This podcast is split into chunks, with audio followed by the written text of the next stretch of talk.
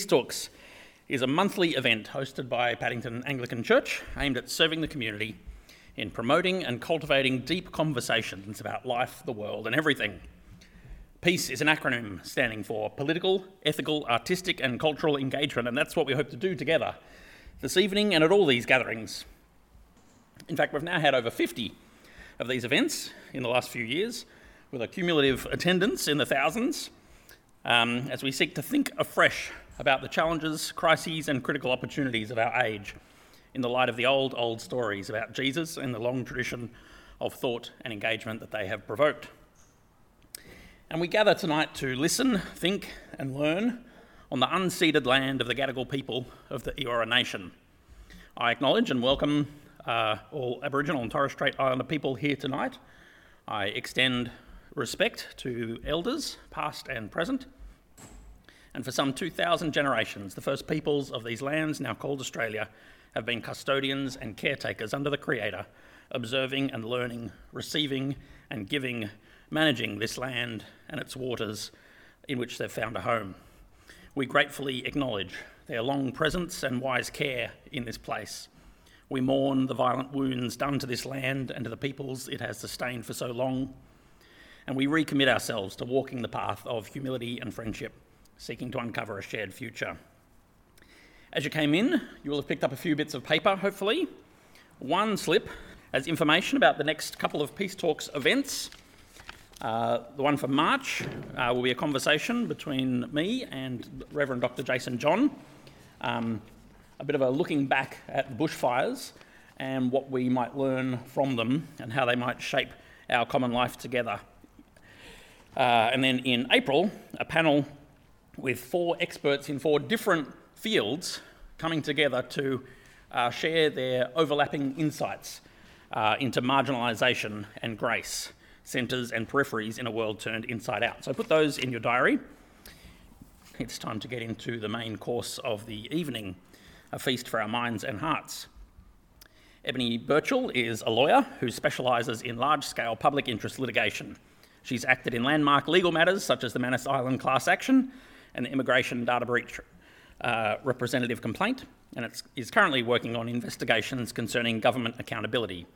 She's in the very final stages of a PhD in political philosophy, human rights, and the impact of politics and culture on ethics. She is on the People Seeking Asylum team for Common Grace and is a fundraising coordinator for the Kotoki Trust for Overseas Aid, as well as a member of the 3pm congregation here at St George's. And tonight she'll be addressing the topic how do you work out what is good when politics are at play? Drawing from her PhD research regarding the impact of politics and culture on ethics, we'll be challenged to think through how we reach our opinions around what is good. At the end of her presentation, there'll be an opportunity for questions, so please join me in welcoming Ebony Birchall.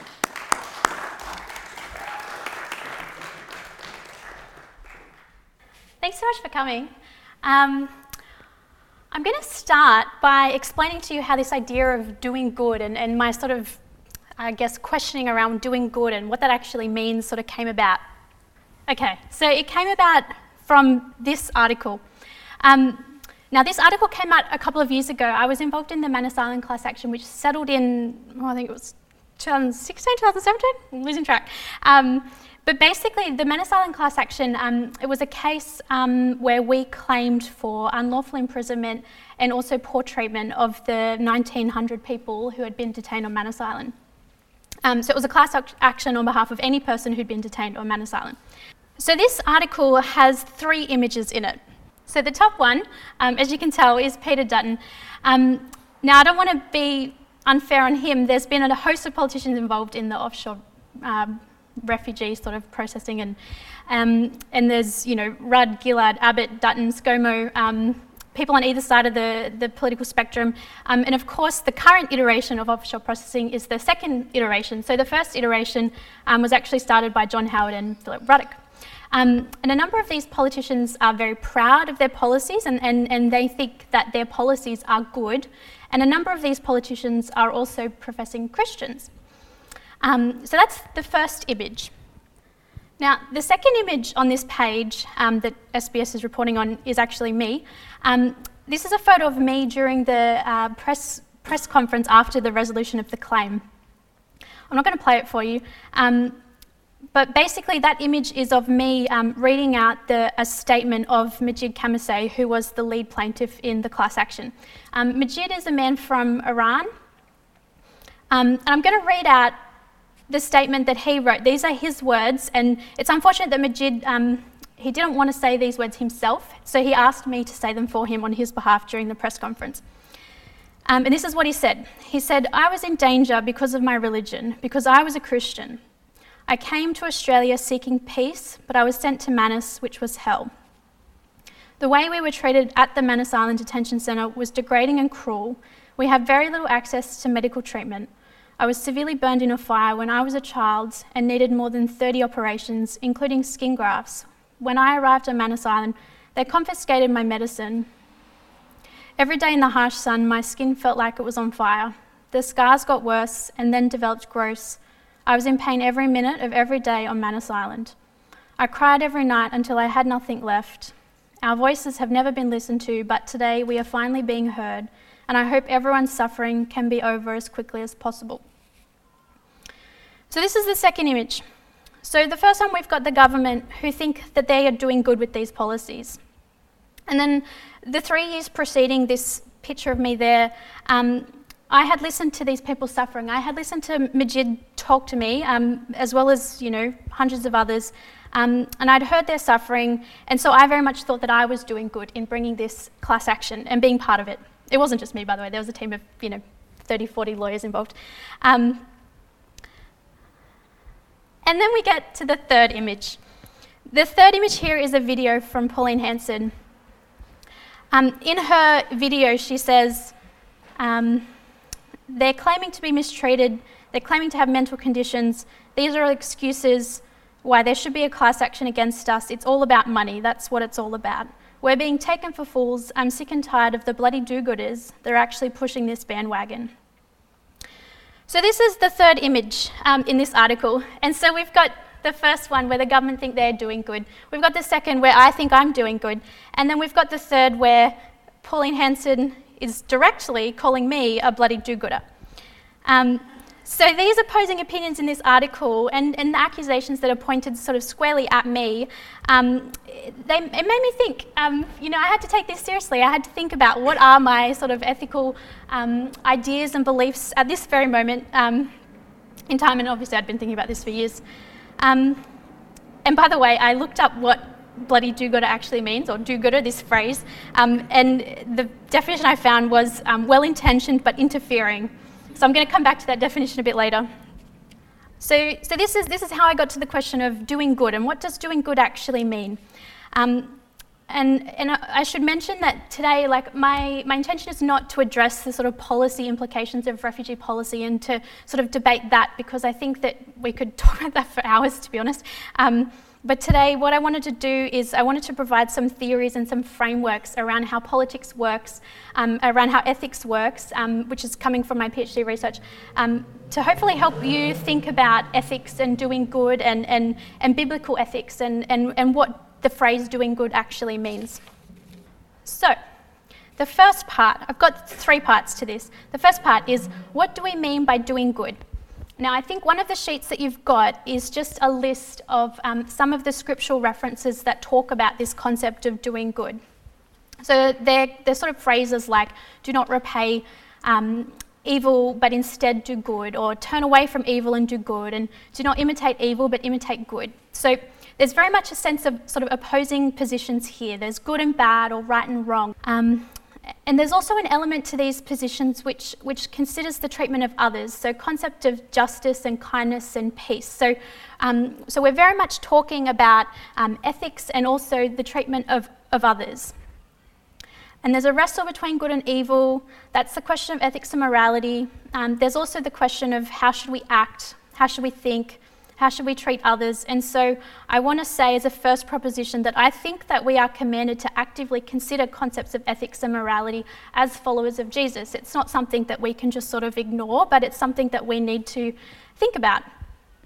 And of course, this idea that we should think about ethics should come as no surprise because this is intimately tied with the idea of loving um, your neighbour. So, because we're talking about ethics, I think we need to do some work in actually understanding how ethics work or how ethics develop. And we have formal ethics or what I'm calling informal ethics. Um, so, formal ethics uh, are things like formal positions or formal statements of ethics. So we have things like laws. So we might say, I'm a good person because I follow the law. Um, you know, I don't mur- murder because it's against the law. So sometimes we draw from our legal system um, to get our ethics. Uh, religious people might draw from um, a, a, religious text, um, like the Bible, for example. Um, we also have professional ethics statements. So, for example, the, the medical profession has uh, things like the Hippocratic Oath. So these are sort of formal positions of ethics. But we also have informal ethics. Um, and to discuss informal ethics, um, we need to speak a little bit about culture. Now, culture is quite a nebulous sort of concept that we refer to from time to time. Um, so I think it might help to define it in some way. Um, and the, the, way I'm defining it tonight is that culture is the ideas and customs and social behaviour of a particular group or society. So you could look at the culture of a nation or of a school or a church or an ethnic group. So that so culture sort of works on different levels. Um, and we contribute to culture with our own individual moral compass and our own actions, um, but we're also impacted by culture from learning from others. Um, and culture is constantly shifting and evolving. So, for example, there are you know, technological developments um, in our current day, which means we need to consider new ethical problems that we didn't have to consider 100 years ago. So it's constantly evolving. Now, we may fall into the trap of considering that formal ethical positions like the law um, might actually be more important than the informal ethical um, sort of developments. Um, and that, that idea might just be because informal ethics are a bit less obvious, they're a bit less um, formalised. But what I want to suggest is that our cultural aspects to ethics and ethical development are perhaps more important. And that's because these informal ethics actually shape our formal ethics. So, domestic law, so laws of Australia, um, are actually shaped by our ethical ideas and our culture.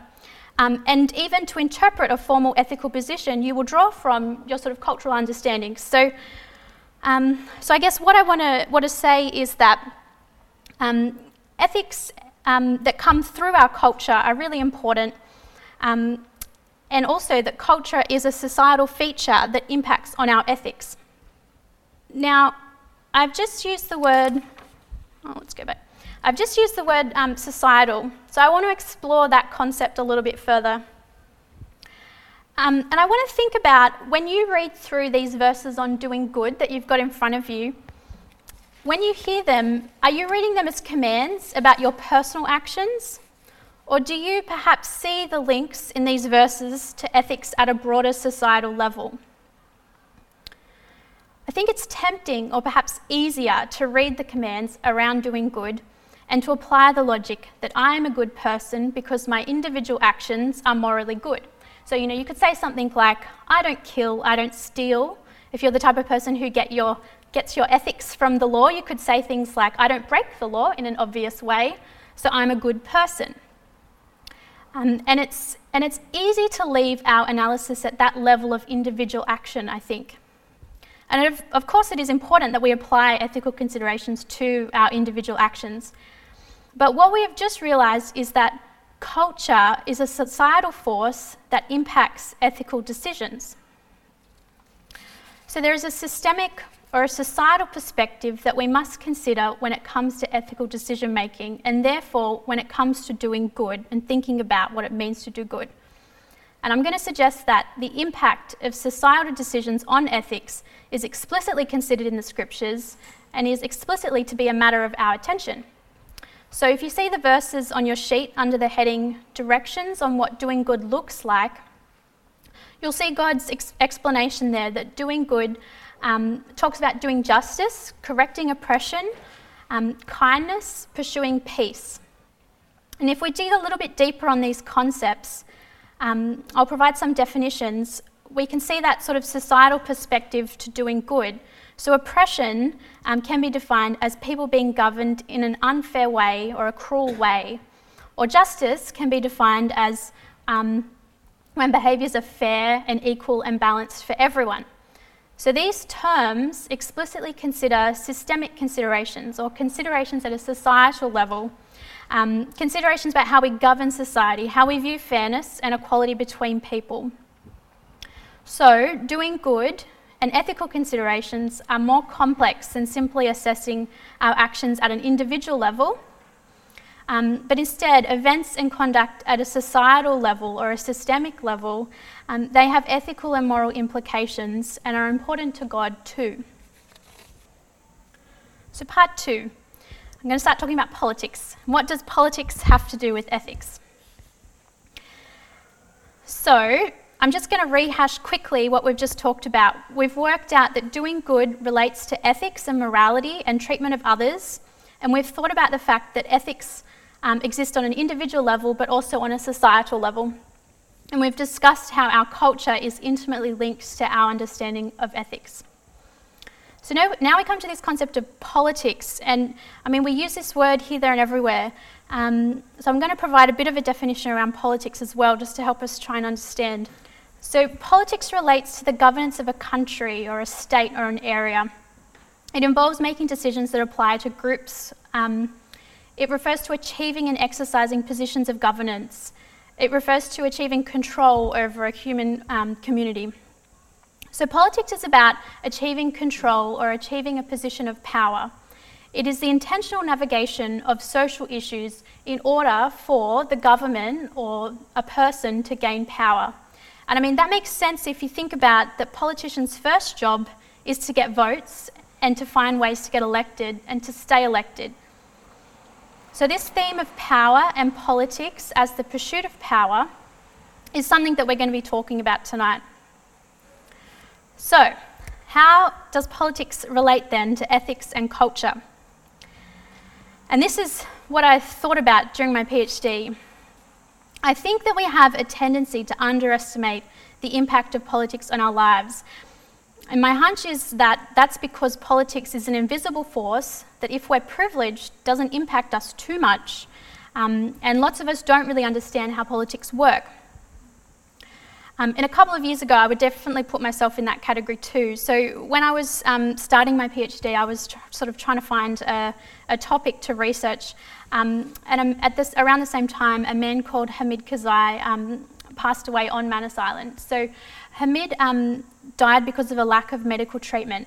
Um, so my expertise in law um, is human rights, but um, more specifically um, medical care. So I, I think a lot about um, discrimination in medical treatment, um, and I often um, work on behalf of individual uh, detainees within immigration detention to try and help them access medicine and medical treatment. So when Hamid's case came up, and I started researching this case, uh, because of my experience working in the field, um, immediately I could see that his case was very abnormal. Um, I could see that there had been a different standard of treatment provided to him that would have been provided to an Australian. Um, and instantly I was like, this is unfair. This is, you know, I can see very clearly um, that he hasn't received proper treatment here. And of course, um, Hamid ended up dying because of this medical treatment. So I found this case to be quite confronting uh, because you know death is confronting. So how can you know humanity get to this point that we are discriminating discriminating against a person to the point where that person then dies? Um, so, so I decided that for my PhD, I want to investigate what's happening in these detention centres.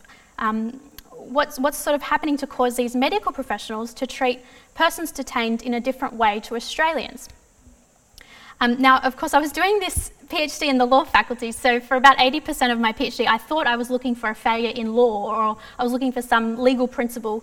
Um, but by the time I finished the PhD, uh, I looked back at what I'd written and my conclusions, and I had actually proven that politics was the problem, that the medical treatment within detention centres um, was negligent and, and had been changed and altered and, and was now unusual, irregular, um, because of politics. And that politics was having such an impact to the extreme that politics was impacting the healthcare that some people were receiving, uh, to me is just crazy. I have never studied political theory or cultural studies, so this, you know, as a lawyer was very confronting. And I was like, why, how did my PhD come to this? Um, but these are the conclusions that I reached. Um, you know, we're talking about healthcare. This is, this is life and death matters. This isn't just, you know, someone having a go at you down the street, um, which is also bad. Don't want to say that's not bad. Uh, but I guess my point is it's just confronting, really, that politics can have such an impact. And I guess we need to start appreciating and understanding that the impact of politics um, is quite serious, and politics impacts on our culture and our understanding of ethics and our understanding of how we treat others. And it also causes changes to the way we treat others. So, if politics is altering the health care that some people are receiving, the chances are that politics are impacting our understanding of ethics, and politics is impacting uh, Christians, I would put myself in that category, followers of Jesus, our understanding of how we should treat others. And so that's why I think it's important to be talking about this. So, politics shapes our culture and therefore our ethics. So, I'm going to try and explain how politics works, how culture works, how um, ideology creation or cultural creation works. And this is, this is some of the research that I did as part of my PhD. And I think this is where we're going to pick up some of the takeaways that we can sort of figure out, um, you know, what is good and, and, and how to work out what is good. So, I relied on a theory by Norman Fairclough. Um, so, he's quite well known um, in the field of what they call critical discourse analysis. Um, and cultural studies will often look at the words and the ideas and the images that people use or the representations that people use um, to sort of understand how culture is working, what's important to culture at that particular time. And Fairclough says that there are three aspects um, that we should be looking at when we're sort of analysing what our culture thinks um, or how our culture has sort of been created. So the first, the first aspect to it is messaging. So his point is that the choice of words that we use or the images that we use will set a message and will create a narrative. So we should be very intentional about the words that we use or the images that we use and how we, um, we sort of represent an image or a person so I've got the example here, economic refugees, and why I think that's a good example is there is no such thing as an economic refugee. That's almost an oxymoron. So um, a refugee under international law has very sort of strict criteria about what makes you a refugee, um, and, and you, there is no such thing as an economic refugee. If you were you know, the idea is an economic refugee is someone who is moving country to seek a better economic position. Um, under international law, that's not allowed. That's not a refugee. So, um, this idea of an economic refugee is a phrase that Pauline Hanson used in her video um, about the people on Manus Island. Um, and it just sort of shows a lack of understanding of international law. But, but the idea is that people use that phrase, economic refugee, to sort of um, undermine, I guess, the situation of a refugee and to say, actually, these people um, don't have a valid claim. These people aren't um, entitled to call themselves a refugee or for, they're not entitled to our help. That's kind of the message that they're creating with that phrase. And it's the same thing with illegals as well. It's sort of casting doubt on that person's character. Um, so the, the choice of messaging is very important. Um, the second part of Fairclough's theory is about power. And he says that we need to think about who owns the power to control who is speaking and when they're speaking and what perspective is portrayed. Um, and ov- obviously, it's very important as well to recognise who doesn't hold the power to speak. So, again, using the refugee situation as an example, we've got things like the secrecy laws that we introduced. The Australian Border Force Act was introduced a couple of years ago. Um, where doctors were explicitly not allowed to talk about what happened in detention centres, and if they did talk about what was happening, um, they could be prosecuted. They could be taken to jail um, for up to two years. So that's an example of, of the government trying to control who can speak about refugees, who can speak about our detention centres, um, and that's that's an attempt. Under Fairclough's theory, he would say this is an attempt to control who is speaking and what representations are being made about our detention systems. Um, the same thing could be said about offshoring um, refugees in remote places in countries outside of Australia. Um, that's sort of taking the humanity or the person, the image of the person outside of Australia, um, and, and often in places where you know journalists can't access, lawyer, we, lawyers can't access. Um, So again, this is this is important to think about power and control and, and who's controlling the way that our culture is talking about refugees. Do refugees ever have um, the ability or the power to self represent? It's another really important question to be asking when you're thinking about media and our culture and our ideology. Um, the third part of this is what he calls socio-cultural practice or impacts. And that's the idea that if you've got specific messaging, like illegal immigrants, and you've got specific controls around representations so that refugees can't actually tell their story, but instead we're just hearing the government's version of their story, this will have impacts on culture and ideology. Um, and part of this is that all representations or all messages or all ideology that we hear are a result of history, and then all representations will then create history. So it's a recognition that culture, the way we speak, the way we portray images, portray representations, the way we talk about people groups, um, this is, this is an, a, a force that is embodied into real life, real practice. This is how culture then impacts um, on, on how we see day to day affairs. So, just some really simple examples uh, is the fact that um, these people that are in detention centres, they're, they're uh, called by their boat IDs rather than their names. Um, I have a quick story on that one. I mean, we hear this reported in the, in the news that, that detainees are called by their boat IDs and not their names um, all the time.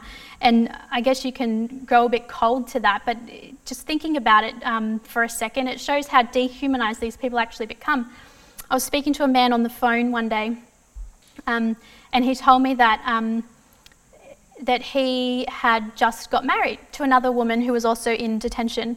Um, and often I'm one of the only people that they talk to outside of the detention centres, and so I I went to great lengths to, you know, try and make these people feel human or to at least convey some sort of humanity to them in my conversations. So I, I said to him, Oh, congratulations, that's so exciting. And I, I, had known that he had tried to get married a number of times over the last sort of couple of years, but had been stopped for various reasons. Anyway, so when he finally got married, I was like, Congratulations, that's awesome, that's um, so great. Um, and his first reaction to that was to say to me, Oh, do you need my wife's boat ID? I didn't know her name, so he didn't say to me, you know, his first thing wasn't, Oh, you know, do you want my wife's name or do you need details about her? But the first thing he says to me, and in this moment of very human sort of connection, was, Do you need my wife's boat ID? And it sort of just, you know, um, made me realize how impactful that actually is to call these people by their boat IDs. Um, another part of this social cultural, socio-cultural impact is simply that it's sort of compounding. So you can kind of see the compounding um, effect of our policies over the last sort of two or three decades. So our policies have become progressively more oppressive. So mandatory detention was introduced in 1992, and originally it had a time limit. Um, in 1994, the time limit was removed. This kind of kept spiralling, and the rhetoric or the messaging around asylum seekers within our sort of political sphere kept um, going. In 2001, we had a particularly detrimental impact, which was the uh, event, which was the Tampa event. Um, in 2002, the UN High Commissioner for Refugees expressed concerns about the vilification of asylum seekers in Australia. Um, you know, we can continue. There's a fair few sort of events that happen between then, but then in 2015 we get to the point that the UN starts reporting that conditions in offshore centres are akin to torture. And just last week, actually, the International Criminal Court made a ruling that conditions in offshore detention um, has met criteria for crimes against humanity. Um, so we can kind of see the spiralling and the progression um, of our, our policies over the last couple of decades. And, and that's a, a product of us using the rhetoric and the language and the dehumanization, and then the government compounding that with um, power over who can talk and invisibilizing the refugee experience, and, and then you know, introducing even more toxic rhetoric. And, and this is kind of what happens. And so you can kind of see the cultural impacts of, of, of this, this messaging and this power and, and the control. You can see it on a personal level when we, when we think about boat IDs and, and the individual people in detention centres. You know, we've got doctors in detention centres who are referring to their patients with their boat ID, so that happens on a personal level. Um, but then we have it on a societal level where, you know, most of Australians now think that it's okay to lock up um, people in conditions which are now, um, you know, akin to crimes against humanity. So um, let's just think about how politics is working through this process. So, the messaging that we're talking about, the dehumanisation um, that, that, comes with some of these phrases, um, it's shaped by politicians. But what is driving the politicians? What are they motivated to by? Are they motivated to, to by doing good, or is there another motivation there? These are all the sort of questions that I, I've been thinking about a lot. See, words and the constructions of words are very powerful, and this is how culture is created. And this sort of echoes sentiments in the, in the book of James, so I guess it shouldn't come as a surprise that words are powerful. Um, but words can be constructed to make any point seem morally good. So while the UN says um, that what we are doing is a crime against humanity, the messaging that politicians have used consistently over decades has been constructed so that most Australians wouldn't question our treatment of refugees because of sentiments like refugees are illegal. Um, these sentiments, um, there's literature, literature out there that says that these sentiments, these, these phrases that contribute to dehumanisation, actually provide a moral license to treat people inhumanely. Another thing that's going on with this sort of progression um, political scholars talk about this idea of moral, it's called moral panic and folk devils.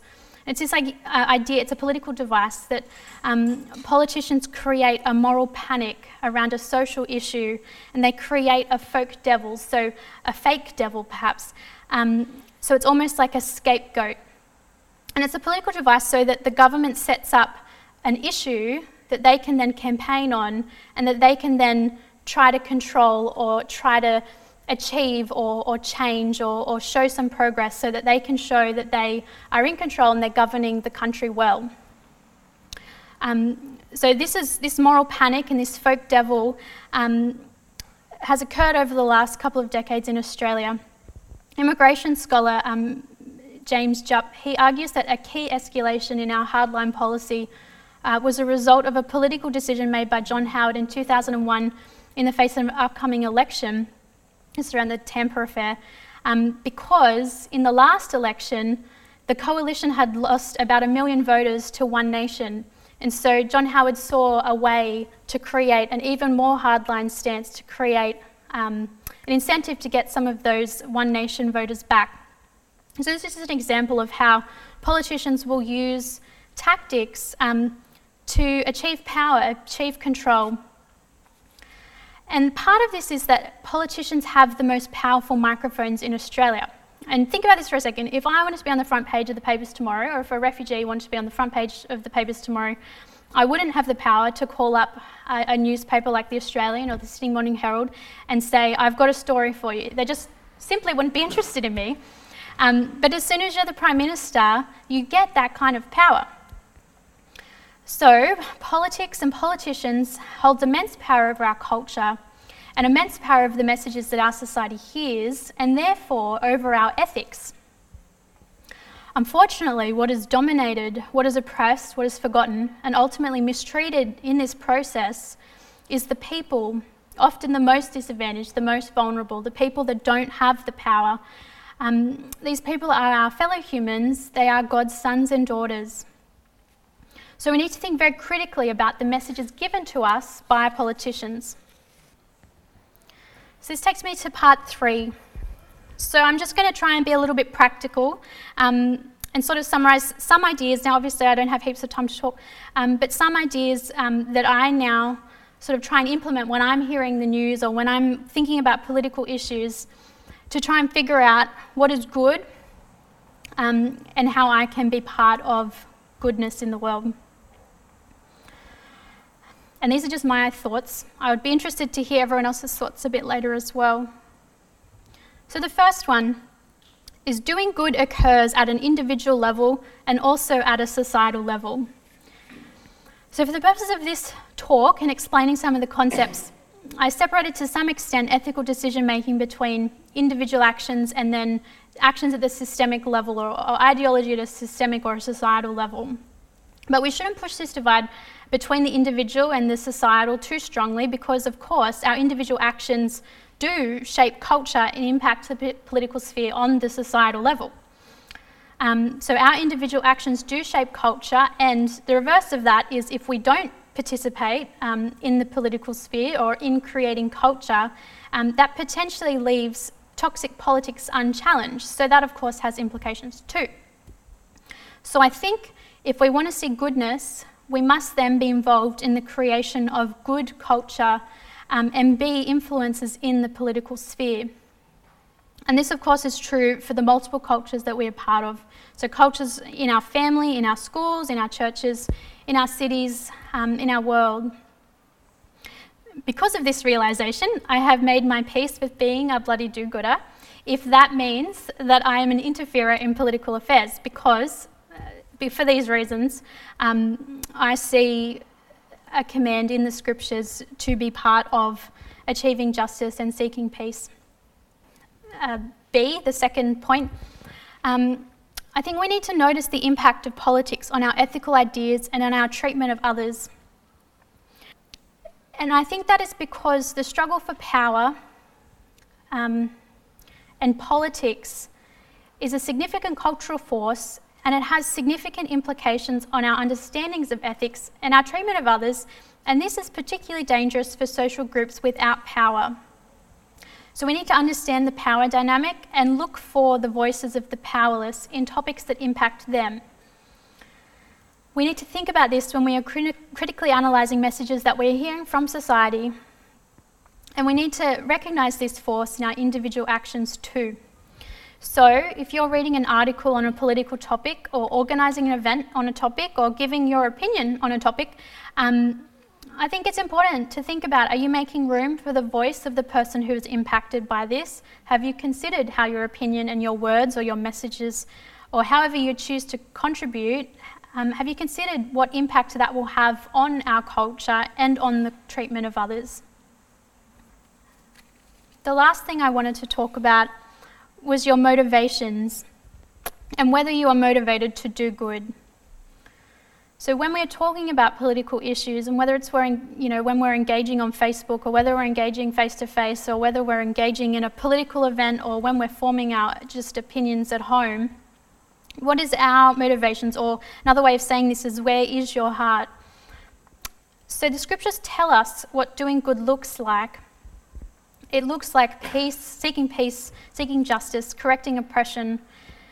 It looks like kindness and humility. Um, and are those pursuits your motivation, my motivation? Do I ever even think about these pursuits um, and what that looks like for me? Because it might look differently for all of us. We all have different skills and talents. Um, so, God's heart is for his children, and he is constantly challenging us to love our neighbour. Is that also my heart? Now, I think about this a lot when we start talking about different policies, and obviously, I get myself into conflict and situations where I'm fighting about refugee policy in particular, um, just because of my job. Um, and for me, when I hear these arguments about p- policies, um, my heart always, or my thoughts always, and my intention is always that my heart goes towards the person that we are talking about. So, the person from a refugee background, um, and learning from my friends from refugee backgrounds and understanding their experiences. Because at the end of the day, we aren't talking about abstract policies, we are talking about imprisoning a person for potentially five years in conditions that the UN deem to be a crime against humanity. So, for that person, the son or the daughter of God, um, that, that I, that's actually impacted by this political issue, I want to be thinking about am I seeking justice for that person? Am I correcting oppression for that person? And I see really close links here um, to Matthew 25, where Jesus explains his care for the prisoner and the oppressed, and he commands um, his followers to go and, and meet with these people and learn from these people. So, during my PhD, um, part of it was looking at how the medical profession was responding to these injustices in um, immigration detention. And I was actually quite inspired by the way that doctors had been responding um, to these politics. And I found that the, the doctors were actually um, quite good at remaining uninfluenced by politics. Um, and so I wanted to show you some quotes from these doctors um, because I think that there are things in there that followers of Jesus can learn. So the first one, um, this is Dr. Chan and Professor Kerridge. They say, Are they genuine refugees? I have no idea because I never asked. And as a doctor who sat beside Ahmed or Layla or Anthony, I didn't really need to know. And I love this because they're, they're addressing the politics. They're aware of the politics. Are they genuine refugees? Their answer to that is I have no idea because it's irrelevant. Because they are self identifying as a doctor. As a doctor, my role is to be a doctor. My role is to sit with my patient and to care for my patient. My role is not to challenge their political status. And I love the idea of sitting beside the patient. It's just so personal and it does so much to correct some of that toxic rhetoric that we get, that we get around refugees. The second quote is from Professor Owler, and he was the president of the Australian Medical Association when he made this statement. He said, as doctors, again, he's self identifying as a doctor, um, he says, we care for all people without regard to race or creed, without regard to where, we, where they came from. This is a basic moral tenet of our profession. So, again, we've got the statement as a doctor. and we, again, we've got a statement about what the medical profession's ethics actually are. And we've got to care for all people, regardless of their political status. So I love that doctors so regularly self identify as doctors. It shows that their identity is so strong. I love that they talk about their role as a doctor um, being to care for all people. I remember speaking with a, a well respected minister and public commentator who'd spoken about refugee policy, and, and I was sort of challenging him on some of the ways that he was talking about it. And he said to me, Well, it's a, politi- a tricky political area. What would you do if you were the PM? And it made me realize that maybe followers of Jesus are seeing our role wrong, or perhaps we've lost sight of what our role actually is. See, doctors are remarkably clear on their ethics because they know that their role is to heal and treat. And I wonder, as Christians, do we know what our role is? Is our role to engage in political debate and to adopt political rhetoric, or is our role to love our neighbour? And I, I love that doctors' identity is so firm that they constantly quote their professional ethics to care. You know, in these quotes, they talk about it being a, a basic moral tenet for doctors to care for all people, regardless of where they are from.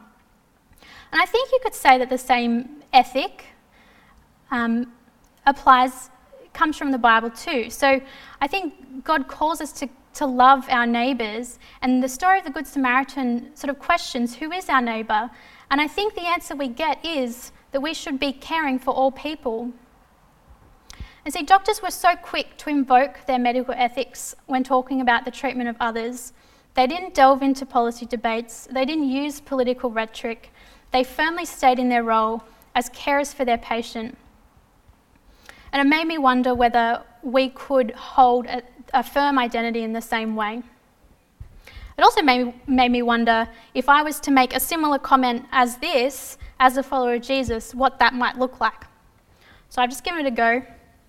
Perhaps it would look like Should I care for refugees? As a follower of Jesus, I seek to love my neighbour and to do good, to seek justice, to love kindness, to correct oppression, and to pursue peace. Thank you.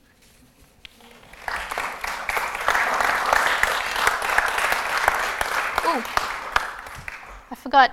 If you do want more information on refugee policy in Australia, because I realise that I haven't addressed that here, um, Common Grace has a lot of resources on their website. Uh, so, do we have some initial questions? Um, for me, I guess one of the um, logical, I guess, next steps, for want of a better phrase, um, in thinking about some of this stuff is whether or not, um, as Christians, uh, we can actually then or how do we um, actually participate in political processes? Um, because I think, I mean, I know that I personally have been challenged a lot when I first became politically active by a lot of Christians saying that I couldn't or shouldn't affiliate um, or choose sides or um, make statements that were very clear and broad. I mean, obviously, it was usually that I disagreed with whoever was saying that. Um, but, but I guess, yeah, I'm, I'm interested in have you thought, or in the process of asking those questions, did you, um, was there anything that you could articulate about how we can actually then um, thoughtfully participate? Like, those processes, whether they be, you know, the cultural stuff you're talking about, the political, they all just happen. That, you know, we can't stop, we can't be in a bubble. How do we then actually engage in them? Yeah. Well, yeah, I guess it depends what sort of context you're talking about, whether you're talking about engagement on like a one on one level, like challenging, uh, you know, another person who has a different political belief to you because my answer is going to be different depending on what context you're in. So if you're talking to someone on Facebook or talking to someone having like a coffee with someone and you're disagreeing with them, um, I would sort of challenge everyone to be listening more than they're talking. Like I obviously understand better than a lot of people how frustrating it can be when someone's got like an opposing political belief than you. But I find that it's really helpful to figure out how that person has actually formed their political belief, um, because often they've got, you know, they might have some uh, something that's illogical in, in part of their thought process, or perhaps there's something that's happened to them personally that's made them sort of form that thought, that idea. Um, and then once you can understand their beliefs a bit better, that's when you can sort of better engage with, with the issue and, and trying to, you know, explain your ideas back to them. So that would be if you're engaging on a one-on-one level.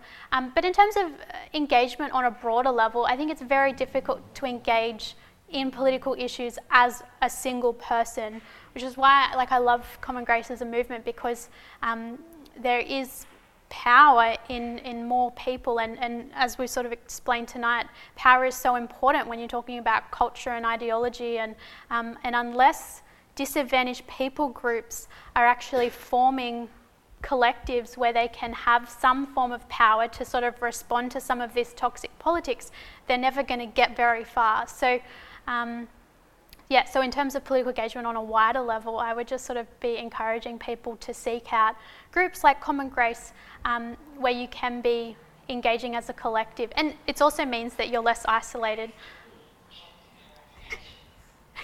Like um, before I was part of Common Grace, I would do lots of refugee advocacy by myself, and it's quite like isolating. And you know, you very quickly burn out or wonder, you know, am I doing good? Like, am I doing the right thing here? Why am I alone in this? Um, does that mean I'm just like some outlier that's got it all wrong kind of thing? Um, but being part of a yeah a group is much more powerful for you and the movement, I think. I work with Ebony at Common Grace, and I guess um, thinking about. Um, I feel the pressure of what should Common Grace be saying or doing, and you know, lots of people uh, want to say, you know, you should be this or you should be that, or um, or you should be responding to people who are attacking back, you know. Um, and I guess um, in light of what you've just said, I feel like there's a space for just being a positive, generous, strong force on, no, we really think this and it's okay to hold that. I guess I don't really have a question more. What do you think about that? Do you reckon that's the right model? I agree. Is that, and, and why? Can you tell me why you agree with that? I think that's the right thing to do, but I'm still kind of wrestling with in this context where you do feel like, am I just speaking to the same people or why, why is that the right thing to do? Yeah, I think it comes back to the power stuff again. Like if you've got, you know, a whole crowd of people who are happily using language that's dehumanizing, just as an example, and you've got no opposing force to reckon with that, then it creates a culture where that, that's the dominant force and that's the culture then that persists and, and people see as being the dominant force and will unfortunately start adopting and picking up. It also means that it leaves the disadvantaged person themselves isolated in that and, and sort of the lone force in challenging some of that toxic sort of rhetoric. So if you've got um, a movement that's trying to love and support and ally with some of those disadvantaged groups, then I think that that's, yeah, really positive. And it might not mean that we fix all of the world's problems, but what can you do? That's better than nothing. But you're holding a positive alternative space that others can then attach to, Yeah, that, that is a task in itself. This is your validating. yeah, yeah. Um, that was great, thanks. Um, I'm interested in was interested in the idea that, that part of doing good is truth telling, and it seems a lot of people would say that there's even less truth in politics and more fake news than there should be, than there used to be. I'm just wondering, did you reflect all on that side of of um, truthfulness and and what part it plays in power and so on, and how we can guard ourselves against being part of the the bad, the dark side and all that. Yeah. Oh, I mean, I've thought about this a lot. Um, I was just at a wedding a couple of weeks ago, and a, f- a friend um, that I hadn't seen for a couple of years um, said to me, "Oh, how's work going?" or something, and we are talking about work, and he was like, "Oh, what's the law firm that you work for?" Um, and I said Slater and Gordon, and he was like, "Oh, but they're ambulance chasers," and I was like. Oh yeah, um, and I mean, like, I almost wear the term ambulance chaser as a badge of pride these days because you hear it all the time. And actually, um, Peter Dutton, after the announcement of the class action settlement, called us um, ambulance chasers in Parliament. Um, and and so it's quite funny. There's another another news article that had ambulance chasers in the heading and a picture of me, and I was like, oh. Um, but what I loved about that idea, and that this man brought this up a couple of weeks ago, because I was thinking about it, I'm like, that makes so much sense. That you know, someone's created this title of ambulance chaser to sort of deride the job that I'm doing in trying to hold, you know, speak truth to power kind of thing. Um, it, you know, no one says to a teacher, oh, you're a student chaser, like you're making money off teaching students. Um, but the fact that I'm making money off speaking truth to power means that I then become a political opponent that is sort of chastised as being an ambulance chaser. And so I think again, for me, it always comes back to this sort of power dynamic where if you hear something like a term like ambulance chaser, like, do you, I mean, that obviously has a negative connotation. As soon as you're hearing negative connotation, I start thinking to myself, why has this got a negative connotation? What is the message behind this phrase? Why is it that this person, um, is trying to oppose this other person? Um, what are the sort of power dynamics at play here? Um, so that's so yes. When you're talking about truth and fake news, uh, that's where my mind goes to, is trying to understand the message behind the phrase or the, the news item or whatever it is, or how the, the message is being constructed or how the news is being told. Because, I mean, one piece of news can be constructed in five different ways, depending on. I mean, we saw it this week with the, the horrible situation with the family. Um, you know, the, the very, very different headlines that we saw reporting that event. Um, it's very confronting, really. Um, yeah, does that answer your question at all? There's some, there's some comments about truth. Thanks, Ebony. I guess my question is starting where you've begun, but thinking more broadly. A lot of the things we talk about here, and obviously refugee issues one of them, where we're probably not in a majority, either certainly not across Australia, but even in the churches. And the question then of what we believe is good when we can't persuade others. And I'm always challenged by Bonhoeffer's idea uh, that in the end he had to do what he sensed God wanted him to do, but he didn't get to call it right or good or moral. He just had to throw himself back on the mercy of God. So I guess I really want to say that I agree with you. I think what you're saying is good, but over 20 years, and for me it started back in the Tampa days, uh, just simply unable to convince a majority of Australians that mandatory detention is a bad thing. So how, that's the intersection of good and politics. I'm just wondering what your response to that is when we can't actually convince others, whether it's inside or outside the church, that what we believe is good, um, we, we fail, not just once or twice, but over a long period of time. Yeah. Yeah, it's, it's, it's sad. I mean, since starting my job um, and working on refugee issues, like the amount of people that sort of no longer talk to me or like have block me off Facebook or whatever. Like, you know, there's been real social impacts, I guess, on me personally because I've been very vocal about my views around refugees. So, like, I've experienced um, this in a really real way that I am in the minority, and um, yeah, and my ideas around what is good with refugees is a minority position. Um, I guess my answer to that, or like how I would engage with people on that, would be different if if they were followers of Jesus or not.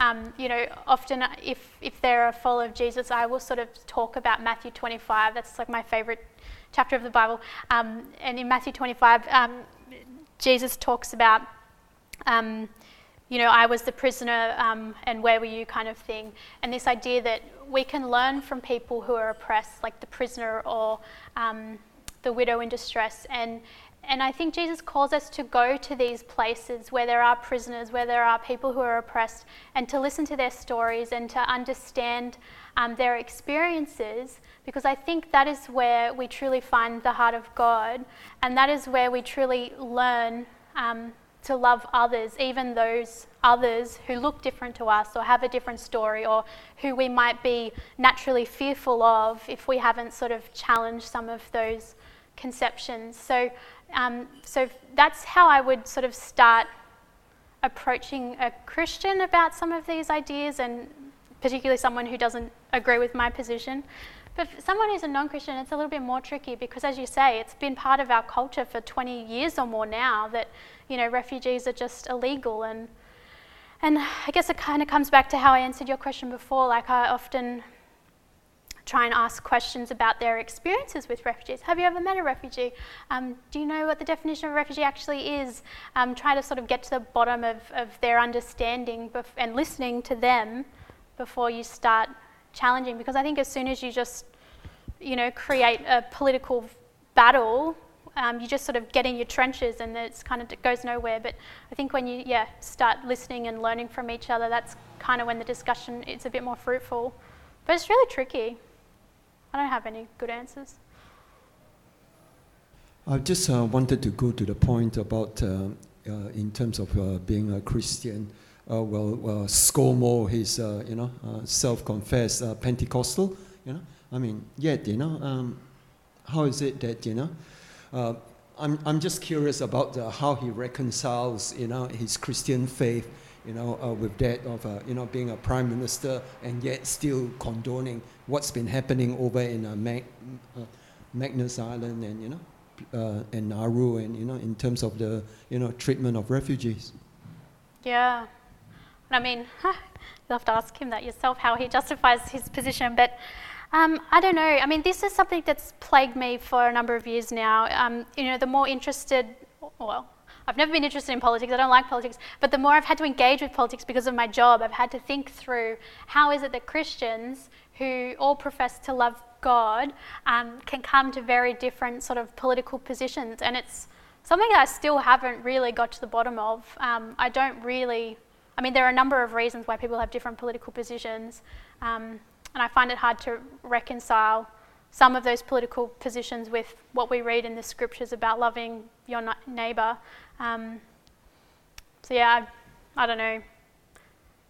Ebony, that was great. Um, I think I'm really interested in the relationship between power, politics, and shaping of culture. Um, as a Christian, I'm a bit like you. I hate politics. I don't like. I don't want to get involved in politics, but it's kind of like a necessary evil. I, I really enjoyed. I appreciated the example of the doctors being really apolitical as a Christian, I've always thought we were meant to be involved in shaping culture, like being change makers. But, um, and, and I think alongside the kind of examples you've given, uh, as a Christian in our society, even though I mightn't have power, I have a lot more power than a refugee, though. So actually, the, I guess the question is, have Christians kind of sold out a bit? Are, are we being are we slaves to our culture? Are we buying into the cultural narrative, the idea that mandatory detention is necessary? You know, like because we're just going along with what our politicians are saying, and they're just saying what they're saying to maintain their power. Do you know what I mean? Like, yeah. Um, so as Christians, uh, well, I mean, is the answer political engagement? Is it about speaking up? Uh, you know, being truth tellers? um, uh, you know, I guess we can get all fired up, but if we go away and do nothing, like, is that an appropriate response? Yeah. Again, this is one of the reasons why I love Common Grace because I don't think the answer can ever be to do nothing because I think that's really dangerous and I think that um, just sort of fails in the role that God has sort of given us um, to be seeking justice and to, you know, seeking the end of oppression and, and, and to be seeking peace. Um, so I don't think the Christian church as a whole, as a collective, can do nothing. And I, I, understand that individual churches might find it difficult to engage in politics on an, on an individual level because maybe an individual congregation doesn't have the skills to engage politically. Um, and so I think that's when Common Grace and, and other Christian sort of political organizations can be really beneficial and helpful because um, as a collective, I think, like you say, um, I don't have much power but I have more power than a refugee. And also, the Christian church as a whole has a hell of a lot more power than just me. Um, so, again, it comes back to that sort of collective effort and, um, yeah. I don't know. I think uh, there's a meme that goes around that I find really, really compelling, um, and it's and it's something like, um, "Have you ever wondered what you would do in Nazi Germany? Um, you're doing it right now." Has anyone ever seen that? I find that so convicting because because there are there literally are people who are suffering right now um, in camps. And I mean, maybe we're not putting refugees in gas chambers, but we're very much, you know, I've heard their suffering and their stories, and, and honestly, it's really horrific. Um, and, and so if we're not doing anything, then that's exactly what we would be doing in the face of Nazism. And yeah. Thank you, Ebony. Um, I realise there are more questions, and uh, we can continue some of that discussion over um, dessert. Uh, but I wanted to express on behalf of all of us here uh, our thank you for the work that you do as a human rights lawyer, and, and thank you for bringing it back to that, you know, the, the, the lived experience of people in suffering who, who need help. Um, but thank you also for the ground we've covered tonight. We've covered uh, uh, many, uh, a lot of ground um, on things that really matter. And you've given us a uh, picture that is um, broad ranging and can be applied to topics well beyond this one, but you've covered the, the sort of example. Um, you know, you have uh, so much depth um, and perspective to offer on it. So, thank you for your insight and the wisdom and the work you've put into researching and preparing and articulating and sharing that with us this evening. And so, in addition to a modest honorarium that we give to all our speakers, I'd like to give you a jar of Five Ways honey as a small token of our thanks. Um, and the rest of us will express our thanks. Thank you. Also, I should mention that um, I've been thinking about like using the frameworks from my PhD to write like a public level book about doing good and weaving some of the stories from the refugees that I worked with. Um, together as a book. So if you do have any feedback or insights from some of the stuff that I've talked about, I would actually really appreciate hearing them um, because that will help me think about whether or not this book idea is worth doing. Thank you. That's a selfish request, yeah. Thanks. Well, as I said earlier, Peace Talks is a monthly event hosted by Paddington Anglican Church, aiming to serve the community by promoting and cultivating deep conversations about life, the world, and everything. Recordings of tonight and of many of our previous events are available on iTunes or Apple Podcasts um, by searching for Peace Talks. Uh, don't forget to take this with you and put those next two dates into your diary and invite others who might be interested in those topics. Um, and fill in the info slip if you haven't done that at one of our previous events and you'd like to go onto the, the email list. But uh, thank you as well for coming. Um, as we head outside for uh, some further refreshments, um, may the conversation continue.